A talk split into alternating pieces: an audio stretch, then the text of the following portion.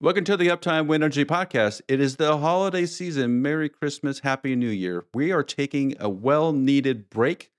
Joel's vacationing down in Houston. Rosemary's in warm Australia. Phil is in sunny California, and I am freezing in Massachusetts.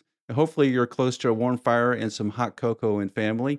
We're going to replay for you some old episodes of the Uptime podcast that you may have missed. So if you're just kicking around the fire, turn on your podcast player and take a listen to this fine episode of the Uptime Wind Energy podcast.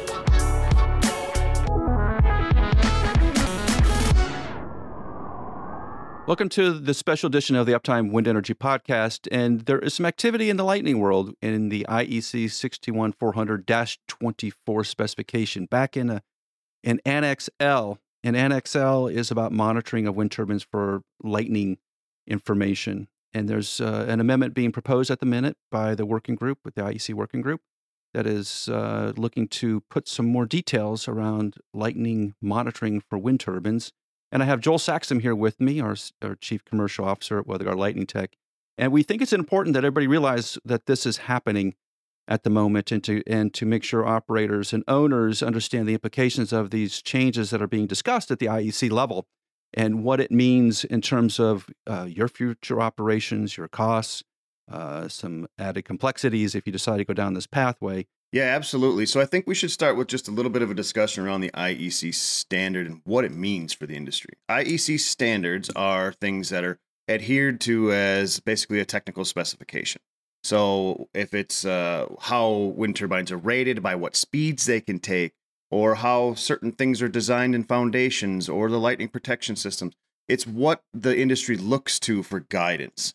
So what ends up happening is, is if you run into maybe a court case or something of this sort, this document becomes uh, a partial, basically expert witness. Did you, you know, hey, uh, party A is suing party B for whatever uh, on their wind turbines, and then this document will almost always come into play in that, whether it's an insurance case or it's uh, you know a legal battle of some sort. Hey, did you did you adhere to the IEC standards? So while it isn't technically a law or something that you have to follow as a regulation, it is uh, pseudo that in the legal world, right? So that it pops up almost all the time um, all turbines, when they get certified, they get certified against the IEC standards um, to be able to connect to the grids uh, in most countries. So it is a very, very important document and has real world implications for everybody in the wind industry. Yeah, and there's been really two additions to it. There was an early edition back in the 2000s. Then in 2019, they updated it uh, with a lot more information from the technical aspects, uh, from watching lightning damage to wind turbines and providing some feedback and how to test better. Uh, so there has been some more recent updates to the document. The monitoring side, though, was pretty scarce. Uh, there, there, was an Annex L in uh, the 2019 version of the document, but it, it, was pretty simplistic. Like you can put systems on your turbines to detect when lightning has struck, from as simple as the magnetic cards, the magnetic stripe cards, to as more complex, where you have uh, current sensors or monitors on each of the blades on the down conductors so you can measure the current amplitude and durations and things like that. So there's a wide gamut uh, of that. And this latest update is being more specific about the measuring the current parameters. Like what should be measured, uh, uh, uh, what sort of ranges and what sort of frequency bandwidths these pieces of instrumentation should have, and getting the manufacturers of this equipment to provide some of these details which all in general are fine. Uh, if you if you can imagine, Joel, if you're going out to look at a new car, you get a bunch of specs, and on the cars, like, oh, I don't know what I'm going to choose here. Like this one has a great radio, but this one has uh, better tires, right? It's sort of like that. If you're an operator and you see this uh, new update in the IEC spec, and this amendment they're talking about, there's a lot of technical info there. But as an operator, I'm not sure it would make a lot of sense to you. If I said, Joel, this particular monitor has a better specific energy or a better frequency range than that lightning sensor. Would that make any difference to you? Um, not in the grand scheme of things, to be honest with you. So as as you know, here at WeatherGuard, we're lightning experts. So we when this uh, Annex L came out for possible changes to the spec, we dove in head first, right? We wanted to understand exactly what's being proposed here and give our two cents on on should it be proposed? Are, are, is this the right way that the industry should be going? Um, uh, does this make sense? Are you know what this this uh, new Annex L is is saying? Is that data needed to be collected? If it is collected, what are we going to do with it? How is it actually going to help the industry? And then you kind of dig into the the wording of a lot of stuff in here when they have uh, you know considerations and benefits for the OEM, considerations and benefits for owner operators, and considerations and benefits for the insurance companies. You can see where they're going with the idea, but in my opinion, it's a little bit misguided. I think that they're they're reaching for an answer uh, because uh, they just don't know. Right, the people that are in control of this uh, this section of the IEC standard it's it's almost like the lightning research is a little bit lacking and they're just saying we need to start collecting more and more and more data so we can figure out something to do with it but it doesn't go on as far as saying once we have this data this is what we're going to do and this is what we're going to solve for a problem. They're just saying you need to go and collect all this data. Yeah and i think that's where the, the misstep occurs in, in the document. It does lead you to believe that with all this data that could be collected that now there's some actionable information that engineers can use to then redesign or create this new lightning protection system for the next generation of blades. But the, the information they're collecting doesn't do that, which is the tricky part here. It, it implies that it does, but it really doesn't. Because the number one issue for blades in terms of cost, Joel, is what? Lightning damages. Um, and on the other side of it, the majority of those are force majeure. So someone has to pay for them no matter what. They're not covered under warranty. They're not covered under um, any kind of contract. They're just it, it's an open checkbook for service companies or um, service contract holders to bill the asset owners. Right. So if you're an operator and you're writing a, a, lot of checks for blade punctures, which is the thing that costs you the most money and has the most downtime, the insurance industry has said that numerous times at this point. Taking these measurements that the IEC standard is asking for will not stop that. It will not change that result there and, and let me walk through that just real quickly here. What the IEC spec and the monitoring systems do is they measure the current flow of a lightning strike. So there's different parts of that lightning current. We put different kinds of parameters around it just to keep it simple here, but it's all current flow. And you can measure that, and that's really good information. But there has been no correlation between the type of current going through a blade and lightning damage. Those two not, do not sync up because you're looking at the wrong phase of the lightning event. And there's really two phases to it. And just like in the IEC spec, there's there's two parts to testing. There's a high voltage test and then a high current test. So the high voltage test is the attachment phase of a, of a lightning event where the blade is reaching out to the sky and it's connecting with this downward leader from the cloud and they connect. And then there's a conduction mm. phase, the, the where the current flow starts. And that's what this IEC spec update is doing, It's measuring the current flow part, but not the high voltage part. And the high voltage part is where punctures occur. And that's that's where we don't have a lot of data. We have very little data actually from the field on that because it's difficult to do. And it would it it would involve putting essentially electric field sensors in blades, uh, maybe some other kinds of sensors in there, some magnetic field sensors, maybe some static field sensors in blades, which is possible, but uh, you're not going to. You can't, it's very difficult to do once the blades are in service, right? So getting to the point that far out in a blade and sticking this device out there and hooking a wire or a piece of fiber optic to it and running it down to some sort of SCADA system, data acquisition system is really hard because blade punctures and blade damages start with a high voltage phase. And that section in the IEC spec isn't changing. And I think there's a disconnect between what's happening in the high voltage phase in the real world and what we're doing in the laboratory. They're different. The high voltage phase is the attachment phase. That's where the damage is coming from. It's not actually coming from the, the discharge or the high current phase where they're wanting to measure.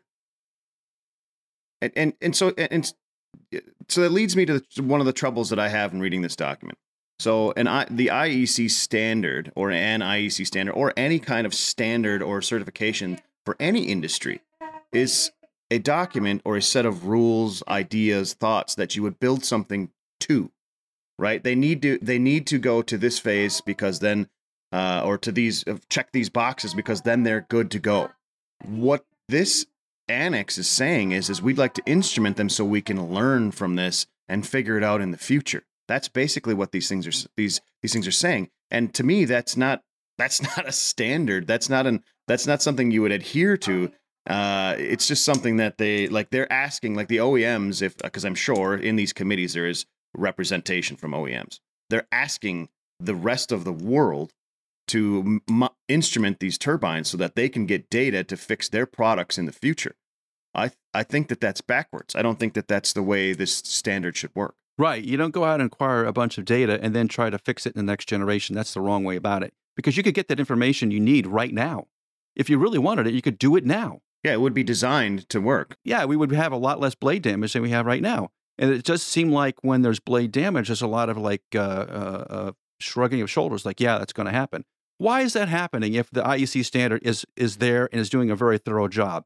We don't let that happen in other industries like that, right? But for whatever reason, in wind industry, we have now become acceptable to allow a lot of blade damage and then to shrug it off onto the operator owner to go pay for it. And I think, and, and then insurance companies get involved and it turns into this mess. And, and, you know, if, if on the research side, let's just talk about the research side, what this data would possibly give us. So if we go off and monitor a bunch of wind turbines we start measuring the current parameters, what are we going to get? Well, we already have data on that. Uh, and so there's been a lot of data over a number of years where we've instrumented some towers and we're actually monitoring current flow and, and what does it mean? What we're finding is, and, and Polytech has probably performed the most recent one, they had they instrumented about 1,100 turbines around the world and were measuring current parameters and then putting it into the probability of you know what lightning strikes are outside of the of the LPL one requirement, right? So the LPL one is like the highest level requirement for blades, and pretty much everybody tests to that at this point. Uh, so they looked at that on a lot of turbines and then did the probability. And basically, what they found was the current parameters fall or align with the existing IEC spec. that all the data they had previously for the previous 100 years in terms of lightning strike current flow matches what they see on turbines. That's, that should not be a shocker. That's, that's exactly what you should see because all the existing old lightning data from back in the 20s and 30s and the Empire State Building to towers in Switzerland and Italy and all over the place monitored lightning strikes to towers, tall things like wind turbines. So the currents there are going to should match on a wind turbine versus what they measured years and years or years ago. So we have a lot of that data. And monitoring for more of it doesn't change. Is that going to change? You're going to see anything weird happening here on wind turbines in terms of current flow. That's not likely to happen at this point because we have so much data, so much history from all kinds of countries contributing to this Lightning database. It, there is nothing we're going to learn that is new. The new part is what happens in the attachment phase, the high voltage phase. That's where the answers lies. And, and also, as we we have been working on for a number of years now, the aerodynamics of the blade and how that impacts the attachment phase, because it does. It 100% does. In within this standard, they're saying considerations and benefits for OEM, consideration and benefits for owner operator, considerations and benefits for the insurance companies. However, having been involved in the insurance industry, fighting between OEMs and supporting asset owners, we also know that within the existing IEC spec, there is a 2% rule. And the 2% rule says, regardless of any metadata you have on this strike, 2% of strikes will cause damage. So even if you go back to that 2% metric, all of this monitoring means nothing except for for research. Because you're not going to pin something on someone and say oh unless it's a you know a 200 kiloamp strike and you were rated and it was a 201 well okay then they can say force majeure. I get that. But that's such a minim- minimal point in within the spec or within uh, reality of the strikes that happen um, so like i can understand that one but the idea of instrumenting these turbines we know how much it costs to instrument these turbines with a full metadata suite, I mean, it's three to five, six thousand dollars per turbine. Well, that just doesn't make sense in the in the real world of of the idea of uh, you know LCO lowering the LCOE for the entire wind industry. You know, you're all of a sudden like if you're uh, you know a wind farm in the United States and the IEC standard says you need to monitor or uh, instrument all these. Uh, you got hundred turbines. You just got to spend five million dollars. Like nobody's going to do that. Uh, I mean, or if you do, that's ridiculous. like, come on. Uh, it just doesn't make it just doesn't make much sense. Because there's other ways to get that data. in general. And the lightning location services, of which there are a couple of systems around the world, can provide you that information. If you want to know what the amplitude of the lightning strike was, just call them up and ask. Because if, as long as you know when the lightning strike occurred, uh, they can give you the most likely lightning strike that hit the turbine. It can tell you what the peak amplitude is, what the specific energy is, what the rate of rise is, all those things that the monitoring system that uh, that would be installed on turbine. You can do that remotely fairly well at this point. So there's there's a trade off there, right? You could use a lightning location service or you could instrument a bunch of turbines. Now, which is cheaper? Well, I think the lightning location services are going to be the less expensive option there if you really want to know. At the end of the day, Allen, we're doing the same thing here, right? You're realizing you took a strike and then going and looking at it. I mean, it, collecting all this metadata is good for engineers and stuff to have a job, pour through data, maybe figure something out. Um, however, at the end of the day, we need these turbines to be spinning.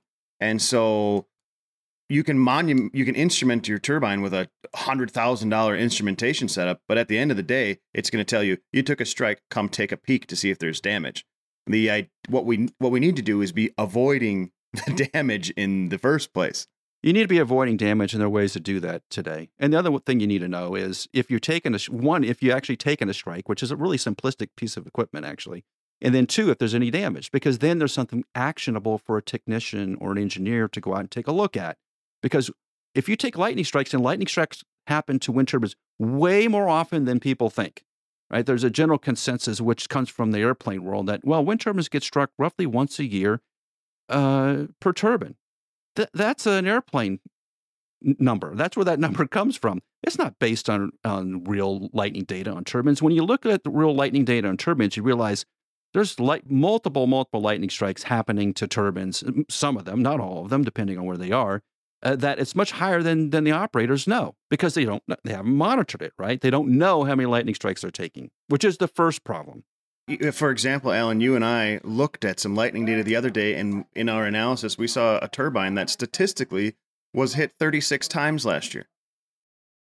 That's one that was one turbine so so yeah, the, the data is it's it's a little bit different out there. But so so let me shift gears here. If you want to protect your turbines, upgrade your LPS system.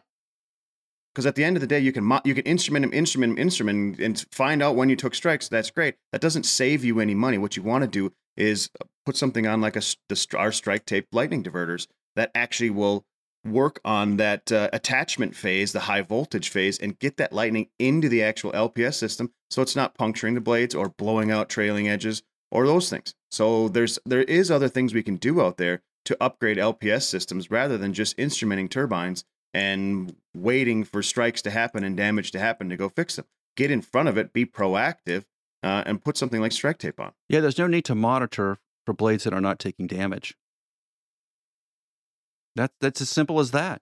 And we've been doing a lot of work on monitoring systems because a lot of the monitoring systems get passed through us from operators. They're asking our question, asking questions about them, like should we do this? There's a lot of very a lot of variety of products out there you could choose from. And I our response is from an engineering side, because we work with a lot of operators and talk to technicians, is if you're going to choose to have a monitoring system, it needs to have actionable data something I'm going to do different that makes my outcome, my LCOE, lower. What is that?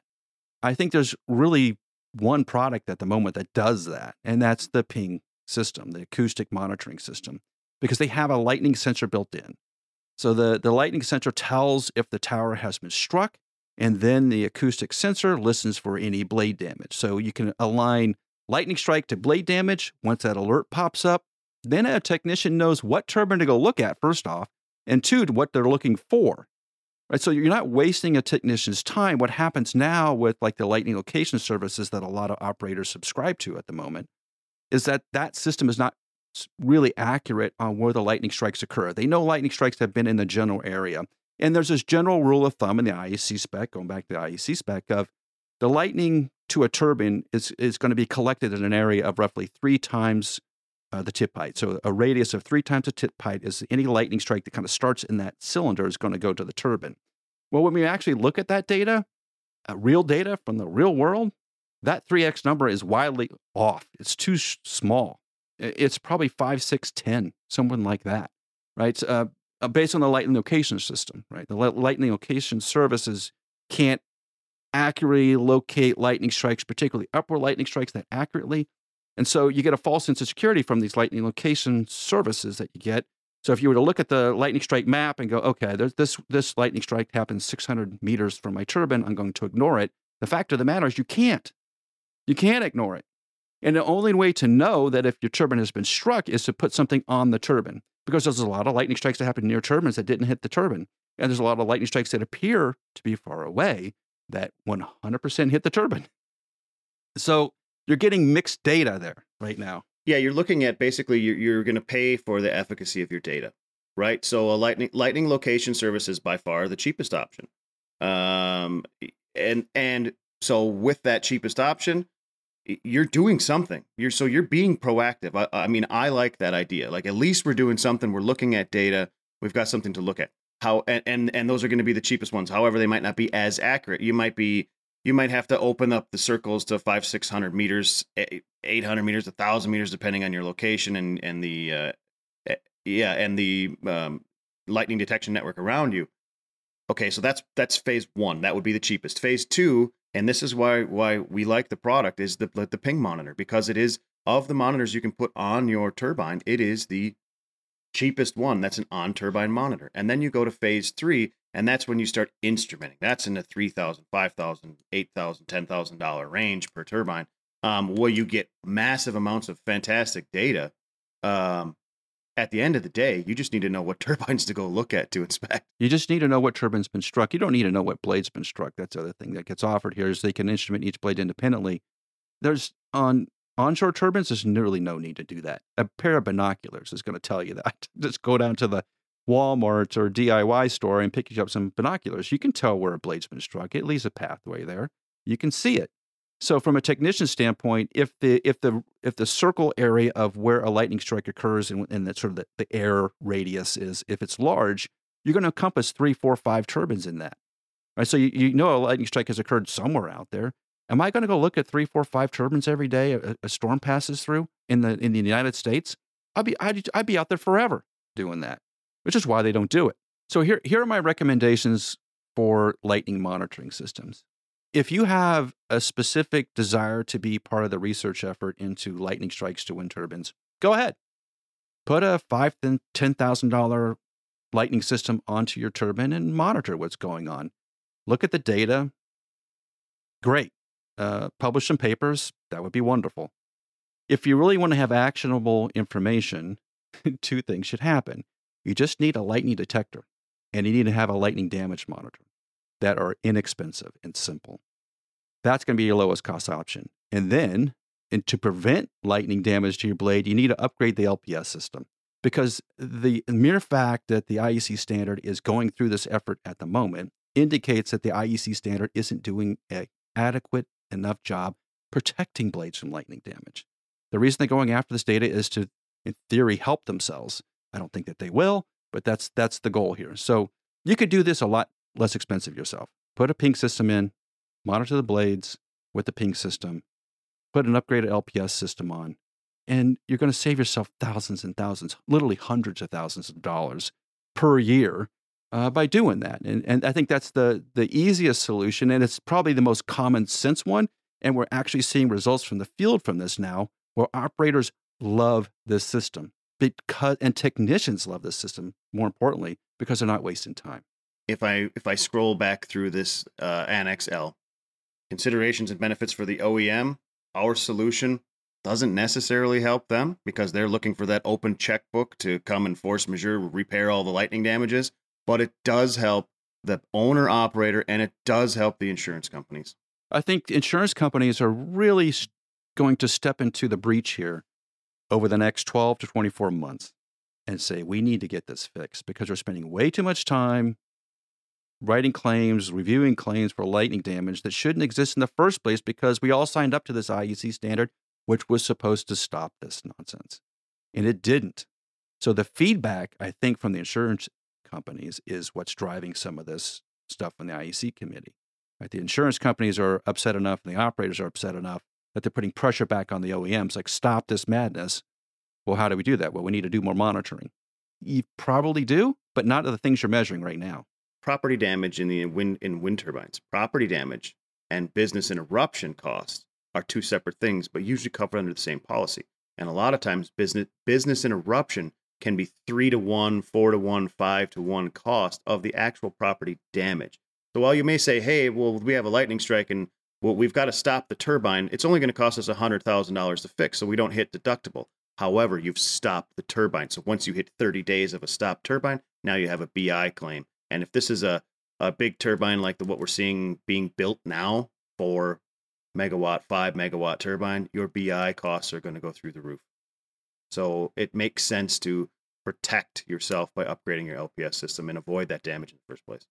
Joel, this has been a good discussion. And I know we didn't plan on having this discussion a week ago uh, because we just weren't that in tune with the IEC update. And then we got bombarded with requests to take a look at this thing and provide some comment on it. So I, I really appreciate you walking through this with me. I do think if people want to reach out to us, you can reach us at uptime at wglightning.com. You can send your comments and questions there. We'd be glad to answer them.